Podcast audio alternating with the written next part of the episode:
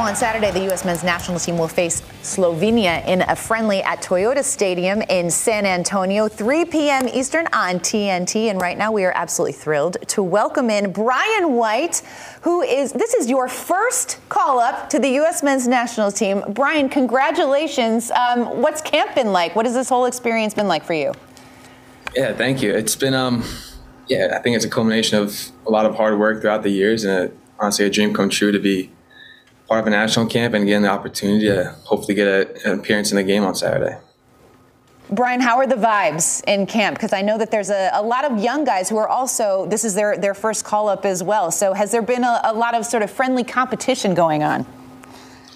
Yeah, it's been it's been fun to get a lot get to know a lot of the guys. Obviously, a lot of young guys, and um, they have a lot of them have a been together through youth national camps, and it's been it's been fun to see those relationships and build new relationships as well. Brian, you've had a career year, 15 goals, five assists in MLS this season.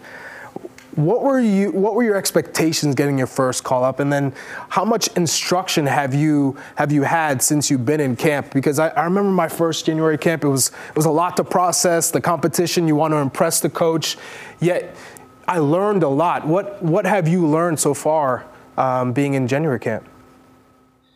Yeah, I think for me, my my expectation was it's it's going to be a jump in the level. Obviously, it's still a lot of young guys, but still they're very young players, very good players, and everyone comes into camp with this desire to to impress the coaches. So the level is just ramped up a bit more. And uh, for me, it's been a great learning experience to be able to um, get in front of the national team coaches, understand a little bit more what it takes to be you know a striker at this level, at the international level, and um, hopefully uh, it's just stuff I can add to my game th- uh, going forward.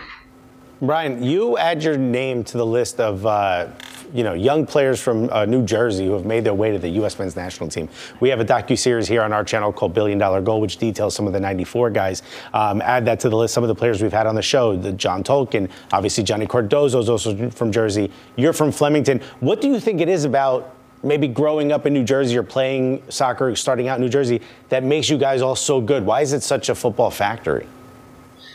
Yeah, I don't know. I think uh, you know I was fortunate enough to get into the Player Development Academy from an early age, and I think for that it was a great club for me to stay for ten years, and then you know getting involved with the Red Bulls uh, early on as well. And I think it's just I think it's maybe the nature of guys who come from New Jersey. They want to play and they want to compete. They're hard nosed on and off the field. So I think it just uh, adds a bit to, to the players for sure. It doesn't it doesn't hurt that you went to uh, Duke to play in the ACC. You know, you got to go through Jersey. hey, the ACC.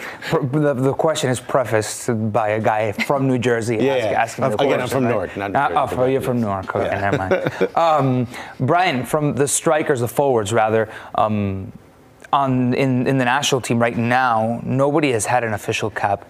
How much do you feel like this could potentially be a dress rehearsal to kind of, you know, make Berhalter think there's a possibility that I can get called up in, in, in, in future camps? Do you feel it that way?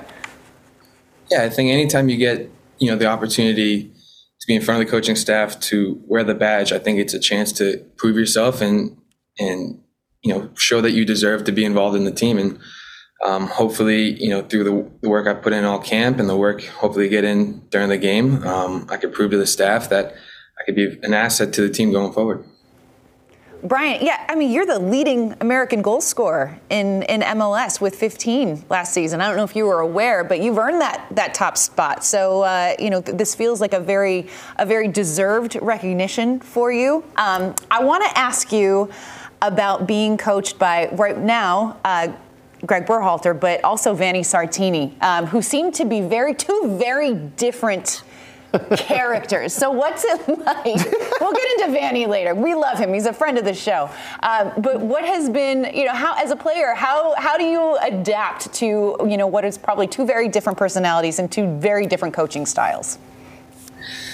Um, yeah, I don't know if it takes much of an adaptation. I think, you know, as a player, you want to go in to any camp, any game, you know, ears open, mind open, trying to take in any information you can. And whichever way that's delivered, you do your best to take it in. And, and it's been great to, um, you know, get involved with Greg and the coaching staff and just see what they have to say, what they can teach me as a, as a forward and as a player. And it's, um, it's been a great experience so far.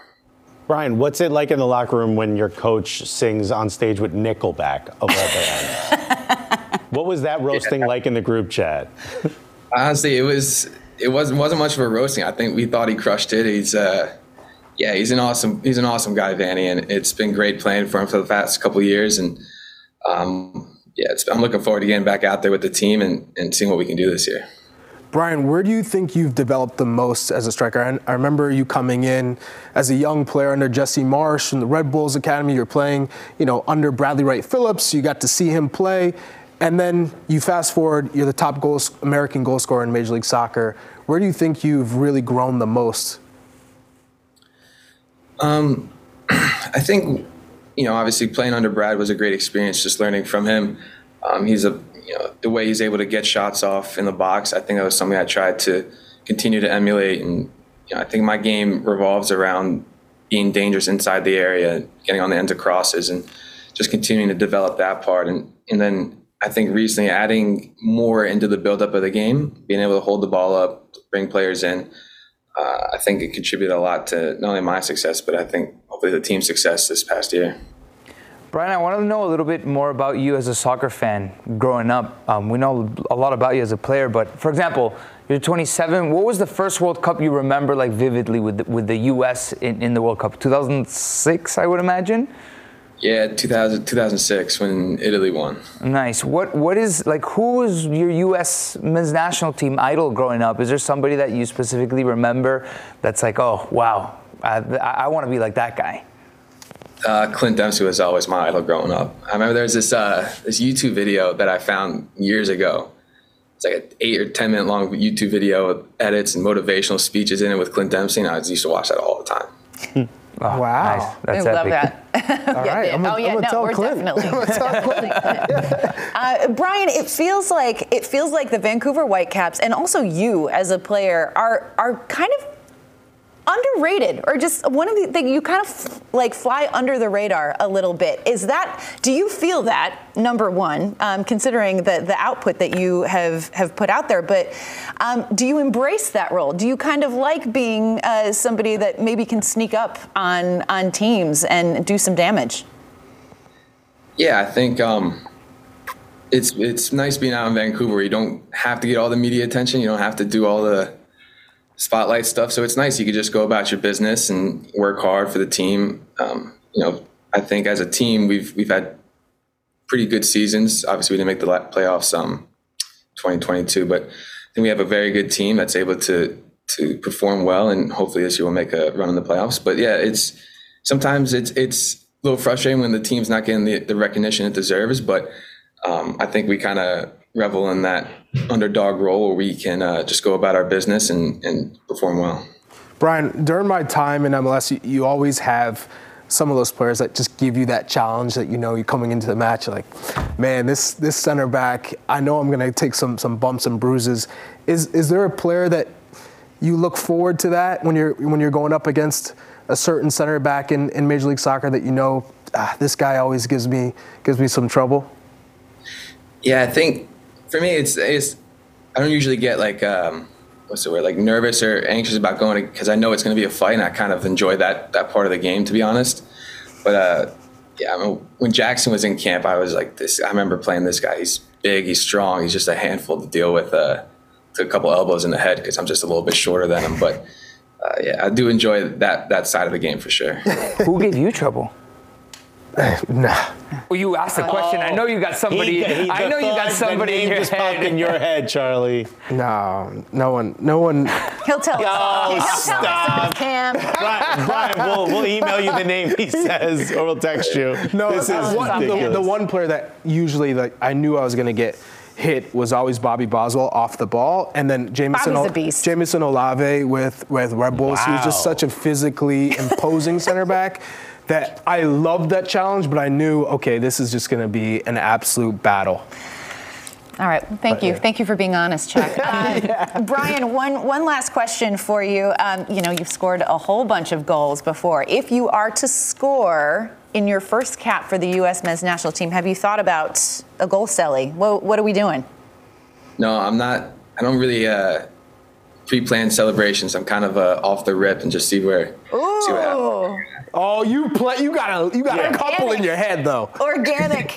Come on. You ain't at home practicing the dab in front of the mirror, nothing like that.